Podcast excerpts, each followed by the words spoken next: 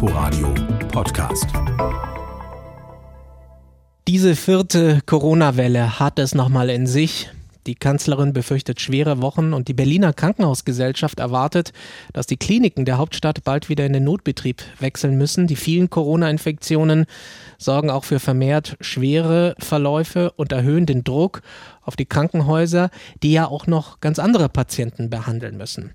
Und darüber spreche ich jetzt mit Marc Schreiner. Er ist der Geschäftsführer der Berliner Krankenhausgesellschaft und jetzt für uns am Telefon. Schönen guten Tag, Herr Schreiner. Guten Tag, Herr Stäbe.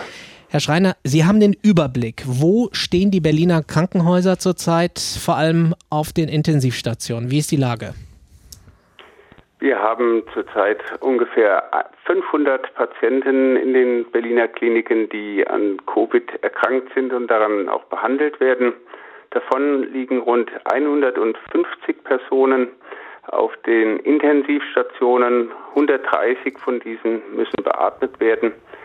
Also insgesamt schon eine ordentliche Zuspitzung der Lage. Wir haben von den rund 1050 Betten jetzt noch schon rund 1000 Betten belegt. Das heißt, wir müssen jetzt in den Kliniken dazu übergehen, planbare Eingriffe wieder abzusagen.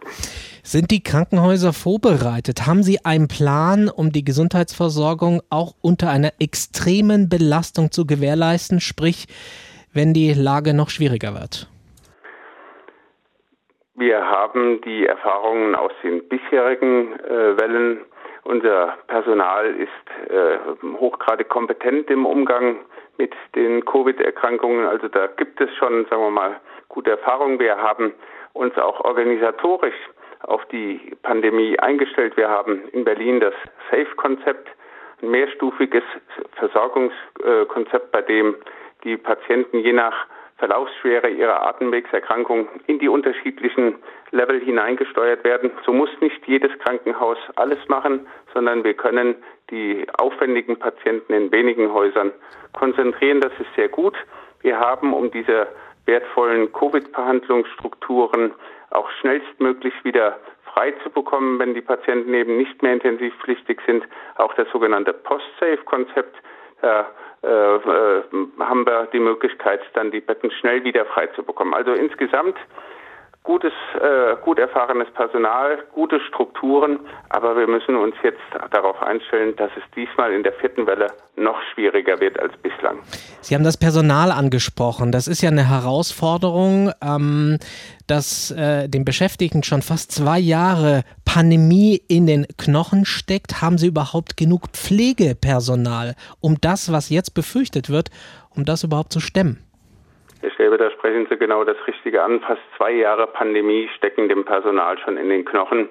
Insbesondere für die Pflege ist es eine enorme Belastung. Und die Pflege hat, wie viele andere im Krankenhaus ja auch, bislang wirklich Enormes geleistet. Aber wir sehen auch, dass wir jetzt am Beginn der vierten Welle etwas weniger Personal gerade in der Pflege zur Verfügung haben. Die haben uns verlassen, die sind krank, die können nicht mehr. Und deswegen müssen wir da jetzt alles für tun, um diese Berufsgruppe zu stärken. Das machen wir in Berlin im Übrigen schon seit vor der Krise, als wir erkannt haben, dass wir diese Berufsgruppe Pflege dringend stärken müssen. Dafür haben wir eine eigene Kampagne auch aufgelegt, die wir seit 2 Jahren betreiben.